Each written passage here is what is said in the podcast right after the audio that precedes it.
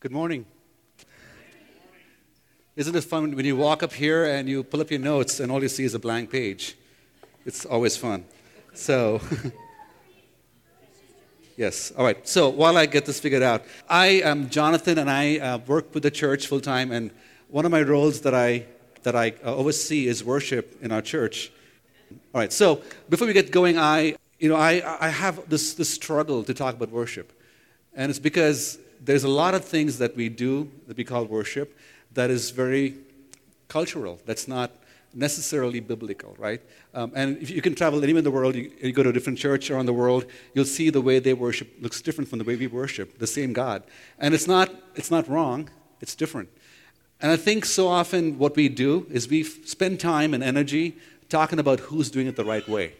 We talk about, well, they have a big band and they, they have a fog machine and they worship on, on stage. They have lights and we don't. So we are more spiritual, but they are more spiritual, right? We try to compare based on how we do what we do on Sunday. And today, my, my goal is to challenge you to put everything you believe about worship on the altar and, and question is this, is this biblical or is it, is it cultural, right? And my, my desire this morning is to, is to bring you back to what is the goal of worship. What do we do when we say we worship God? What does that mean? As an individual, as a believer, what does that mean? As a church, when we get together, what does that mean? And when we sing songs, what does that mean when we talk about worship? That's my, my desire this morning, okay? So before I get going, I want to I wanna share a story. How many of you like stories? Kiddos, any kiddos? Okay. This is more of an illustration more than a story, so I hope you can track with me. So imagine, imagine you are you you are you hear this news, right? You hear about this this crazy news that, that Jesus is going to be in Boise. You're like, okay, dude, stop right there. What are you talking about? You know, this isn't even biblical. But kind of track with this, kind of go with me. Okay, so you hear a rumor that there's a parade, there's a you know this thing going on downtown, and on a float, Jesus is going to be on it. okay, you first laugh. You think, okay, this guy's whacked out. I should unfriend him on Facebook, first of all, right? But then you're like, you know, it, uh, what, what, if, right? So you're curious. So you, you decide to, you know, say, I'm going to go to the family downtown on this day, on this weekend, and see what happens. I'm going to just check it out. So you get, you get your family, you get your lawn chair, and you go downtown for this parade, right? And you have a seat, and you're waiting to see what, what's going to happen. And then, way out there on the street, you see a lot of commotion going on. A lot of, not angry mob commotion, but happy mob commotion, right? People are surprised and shocked and a lot of, lot of happy noises from people. And wondering, what's, what's happening there? What is going on? Is that, is that really Jesus? Could it be possible? Like, no, it cannot be possible. There's no way it can be Jesus. And then as this parade, this float, where the commotion is going, gets closer and closer to you, people that are near you are running ahead to see what's going on. And they're coming back saying, It is Jesus. I, I really think it's Jesus. And now you're getting a little worried. Is that, can that be true? Can it really be Jesus? And then the, the mob, this happy mob, is getting louder and louder and closer and closer to you, okay?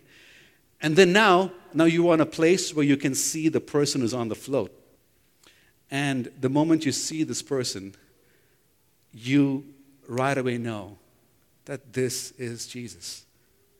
And it makes no sense. It makes no sense, right? It makes no logical sense that Jesus can be on a float in Boise, Idaho. No way. So you think, what is going on? How, how is that he is here? He's in town and I'm seeing him right now face to face. You're freaking out. Can you believe that, right? So you are screaming, you are ecstatic, you are going nuts. And people around you are going nuts. And there's all this commotion and noise and celebration. And this float comes right in front of you, and all of a sudden, that float stops. And again, there's more commotion. So what's, what's happening? What did it stop, right? And, and you notice that the person, the Jesus who's on the float, gets off the float and he starts walking. And he's walking towards you. Then I'm wondering what's going on over here. Why is he walking towards me, right? And at that moment, you realize that all the noise around you, people that are shoving you and pushing you around, it doesn't matter anymore. You don't feel any of that shoving and pushing anymore. All the screams, the noises that you've been, you're hearing all along, it disappears. You don't hear anything at all. All you see is this person is walking towards you. And you are just st- stuck in this, in this, in this, in, the, in this gaze. You're just looking at him. And then he walks towards you. And he walks really close to you. He stands right in front of you and looks you in the eye. What would you do? What would your response be if that really happened? Right? You know, I think, I think so often we are really good at celebrating just Jesus from afar. We're good at that. We can sing, we can shout, we can dance, but we don't very often experience God face to face, near you. Because when that happens, there's no singing anymore, there's no shouting anymore. You're on, your, on the ground, on your face, saying, God, I don't deserve you. I am unworthy. You are so good. You're so great. You're so powerful, and I'm so unworthy. And I want the story to kind of sit in your mind as we talk. And, and I want you to think about how do you worship God? As a person, as a believer, how do you worship God? As a church, in every way, how do you worship God? Okay, so um, singing is mentioned a lot in the Bible, just so you know. We are, we, are, we are mandated, we are commanded to sing in church together. It's mentioned more than 1,100 times in the Bible about singing and music. Um, and there's over 400 times singing is mentioned in the Bible. And over, I think, 50 times it's been commanded us to sing together, okay? Jesus himself sang, so there's enough evidence that singing is a big deal, all right? So, the first thing is worship is ascribing that He is God. The first step in worshiping God is ascribing that He is God. Now, what I mean by that is, is, is us having a God sized opinion, a God sized view of who God is. Worship begins when we know that He is God. How often have we made God into a smaller person, right? Maybe your reverence to God isn't that great. We, saw, we sang some really cool songs this morning about how great God is. Do we really believe that? But how true, truly great and amazing God is. Psalms 19 says, oh, by the way, if you have no Bibles, please raise your hand. We'll have someone who can bring it to you. If you have your phone that you can use, do that if you may. We need your Bible today, just so you know, we need your Bible today. So Psalm 19 says, The heavens declare the glory of God, and the sky above proclaims his handiwork.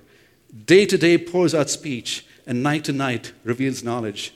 There is no speech, nor are there words whose voice is not heard. When we sing about when we sing, when we ascribe to God His greatness, we are singing to Him about Him. We're singing songs about God. We sing songs like Holy, Holy, Holy, right? All creatures of our God and King.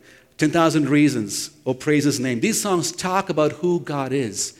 And if we don't have a, a godly view of who God is, these songs are meaningless. We're not worshiping God truly.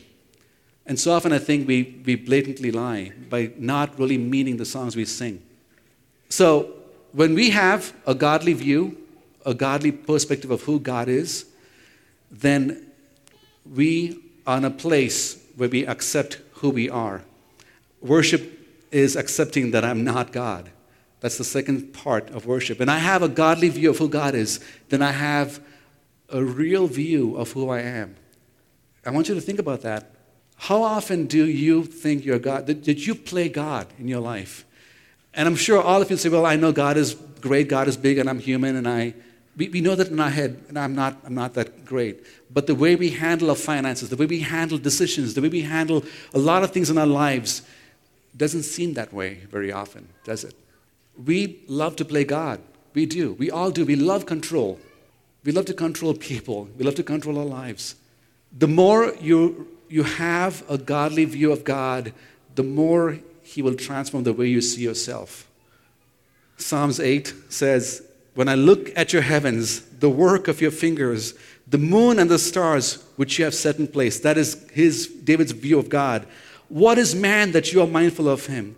The Son of Man that you should care for him. The more we are amazed at God's holiness and glory, the more we see our human darkness. The more we are amazed at God's power, the more we see our weakness. The more we are amazed by God's purity and justice, the more we see our own wickedness. So this morning, I want to ask you, I want to call the band to come back for a few songs. I want to ask you What is your view of God in relation to you? Do you really think uh, that you are anything, anyone worthy of God's goodness? Or do you truly believe that God's grace is, in His mercy, is, is by His goodness that you're alive, that by His goodness that you have, have a job, that it's by His goodness that you have health, it's by His goodness that every breath you breathe is by His goodness. Is that the way you see yourself? Or do you put a lot of faith and trust in your education, in your accomplishments at work, in your skills that you've developed in doing different tasks? Is that, is that where you put your trust in? I, I want you to think about this because you and I, we cannot worship God if we don't see God for who He is. We cannot. We cannot worship God if you don't realize that you are in need of God for every little thing. Everything is in His hands. We don't deserve anything. We don't deserve anything we have right now. It's by His grace and by His mercy alone. And we're going to sing a couple songs, and I want you to think about those two things.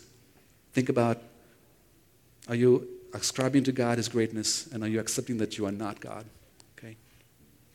Please be seated. Worship is not a ritual, right? Worship is not a ritual. Every other religion has a ritual for worship. We don't have a ritual. This is a response to God. Our act of worship is a response to God. It's not us mimicking. Worship is not mimicking what other churches are doing, what, you know, what they're doing in a bigger church or a better church and to make it sound the way they make it sound. That's not the point. The point is us being motivated and moved to do what God wants us to do here, now. You know, uh, I've said this before that we sing songs from David, right? We take songs, the psalms that David wrote, and we make them into songs that we can sing today. And very often, well, always, David's songs were songs that he wrote based on the relationship that he had with God we take those songs and we hope to have that relationship with God by singing them. That's not the way it's supposed to look like. If you had to sing a song today to God, what would that be? Where you are right now, what song will that be? Will that be saying, God, I, I don't know you. I don't know if you care enough for me.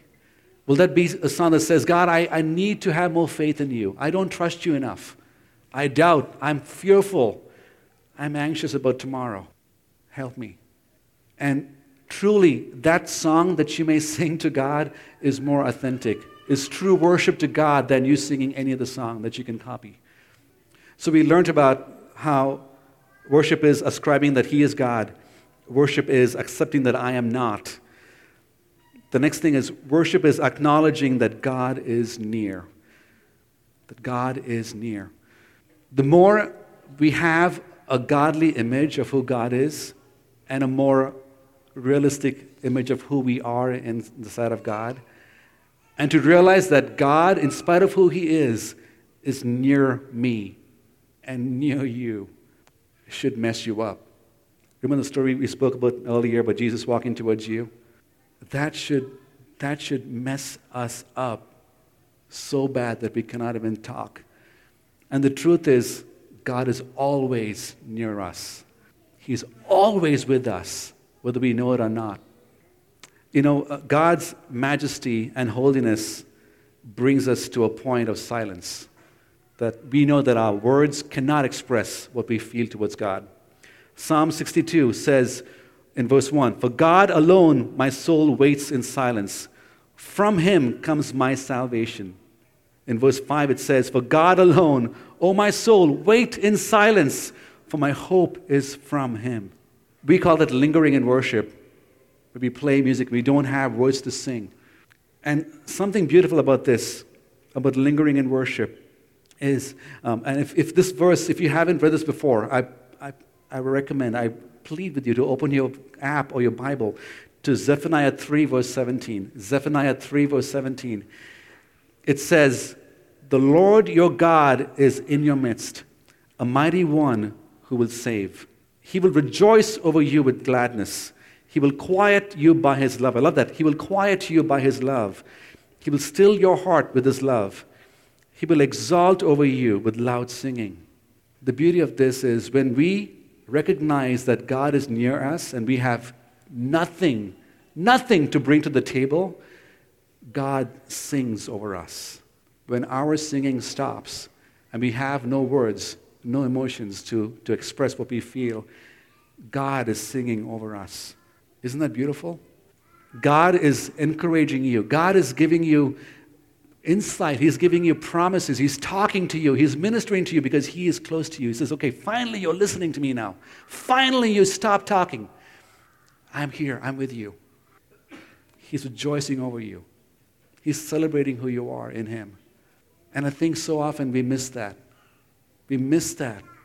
We are so busy with life, and we, we somehow believe, whether it's taught or not, we believe that we have to come on Sunday morning to listen to the band play for me to worship God. When we can recognize that God is near us every day of the week, He's always with us. When was the last time that you really experienced God in that way? Where you feel so unworthy and you feel God's presence close to you and you are undone. When did that last happen to you? The next thing is worship is aligning with God through repentance and restoration. If you look at the Bible, time and time and again, when someone saw God in a vision, they were face down and saying, God, I am unworthy. I don't deserve because I am a man of unclean lips. That's what Isaiah says in Isaiah 6. I'm going to die because I'm unclean. Whenever you experience God, it will lead, it should lead to repentance, to confession. If you are someone who can come here or go to any church Sunday after Sunday and rejoice and celebrate during worship, during singing, or anything that happens over here, but you are living in deliberate sin against God, that is not worship. That is not worship. And I, I have to say this with humility to you, and I want you to hear me out that I and the worship team, we don't want to entertain that. We, don't, we cannot control, I cannot control who's here and who's not here and where your heart, I don't know that, right? But I don't want to have a part in that. I don't want to have a part if you are living in willful sin and yet you are celebrating and, and rejoicing over here. That is not worship because I got to give an account to God someday. But how I led worship, how I sang, how I led people in worship in our team. And that is not what I want to be held accountable for. Does that make sense? So when you experience God in a powerful way, that He's near you, He will reveal to you where you need to confess. And confession and repentance should be, should be a very visible expression of how we worship God. There's a really, really cool story um, in Ezra and Nehemiah. These two, these two books are beautiful. You should read them if you have at the time. It's this time where Nehemiah is sent back from, the, from Persia, right, to rebuild the walls of Jerusalem and the temple. So he's sent back with money from the Persian king, which is pretty awesome. And, and Ezra is the chief, the high priest at this time. And they build the walls.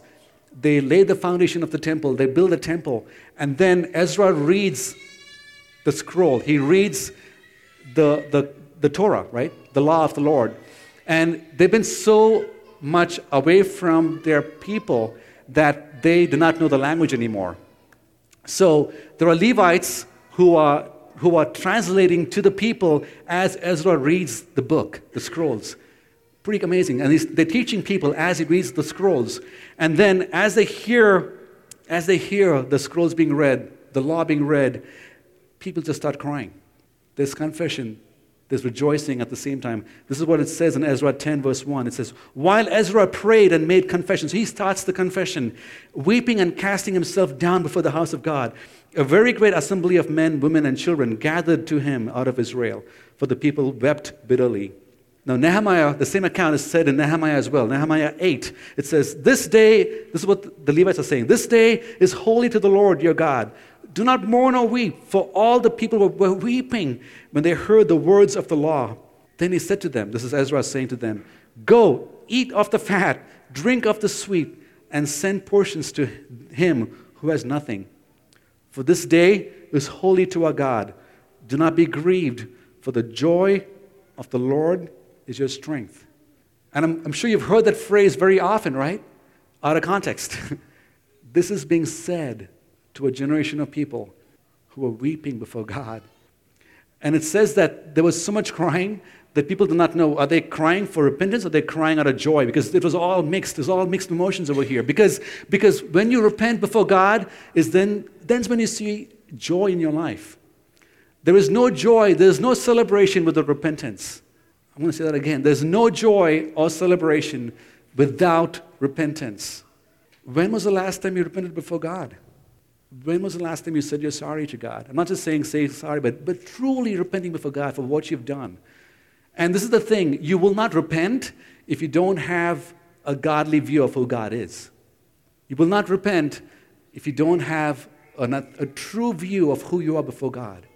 You will not repent if you don't realize how close God is to you. I'm going to have the band come up again for one more song. I want to ask you this question When was the last time you were broken before God? You really wept before God. You know, I think, I think somehow men, you know, we, we have this belief that real men don't cry, right? real men don't cry. The truth is, godly men, godly men cry. I can show you time and time and again in the Bible, but how godly men who followed God wept for their sins and for the sins of those around them. Weeping is not a sign of weakness, it's a sign that shows where you get your strength from. Weeping is not a sign of weakness. Weeping is a sign that shows where you get your strength from. Okay? So we're going to sing one more song. And as you kind of wondered, we began with a full band, right? then we had just the guitar and piano. We're going to sing only with our voices for this song. And this is because we don't want any, any distraction? Music is not wrong, but it's good to sometimes take that away so you can focus on what you're singing. And Brennan and I have had this talk about how do we do worship in church, right? And we haven't arrived. We don't have it figured out, okay? We're still learning and asking God, God, what does worship look like for our church for today, for this season? And I want you to sing along with us Holy, Holy, Holy. Lord, Lord God Almighty, right? And, and I want you to think about all the things we've heard so far, right? And then I'm going to lead you through to a time of worshiping God in silence. Okay? All right. You know, I was just thinking about what we were singing. The, one of the biggest lies that the church in general can tell people, not that we do it every Sunday, uh, but we can, with it knowing, say this that if you want to experience God in a profound way, you have to come to church. Okay? And I'm happy that we can sing together, we can rejoice and celebrate together. But the truth is, God is everywhere. Amen? You can experience God the same way that you do right now, wherever you are. And I'm praying that what you've learned today will, will communicate that you can worship God beyond just singing by acknowledging who God is. Okay? You know, um, I'd love to sometime do a word study on the word Hebrew, on the word worship in the, in the Hebrew language. There's more than one meaning for the word Hebrew. Gosh, more than one meaning for the word worship in the Hebrew language. I'm tracking. But in, in Greek, the word is proskuneo, and we get the word prostrate, right? Face down from that word. That's the meaning of the word worship in the, in the Greek.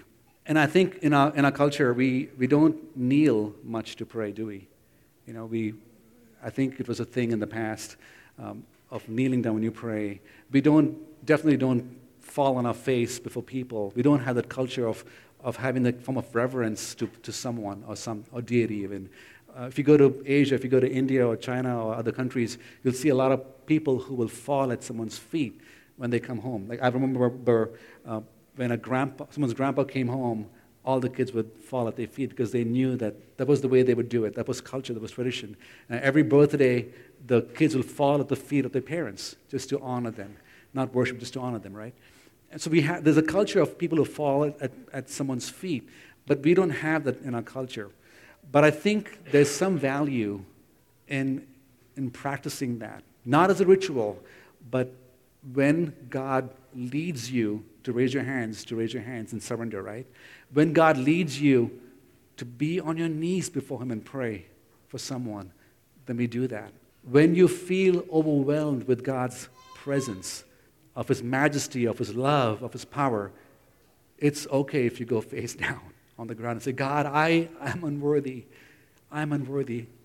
How do you still put up with me? Why do you still love me? And then confess your sins to God. So I, I want to give this time, the last few minutes, of you worshiping God without any singing, without any music, okay? I want you to open your Bibles on your app, on your phone, or in, with the Bible itself to Psalm 103. Psalm 103. This is a very well known psalm. I'm sure all of you have memorized this at some point in your life, at least some parts of it. And uh, if this means that you find a corner, do it. If this means you want to sit right here, do it. If this means you have children with you, all the better.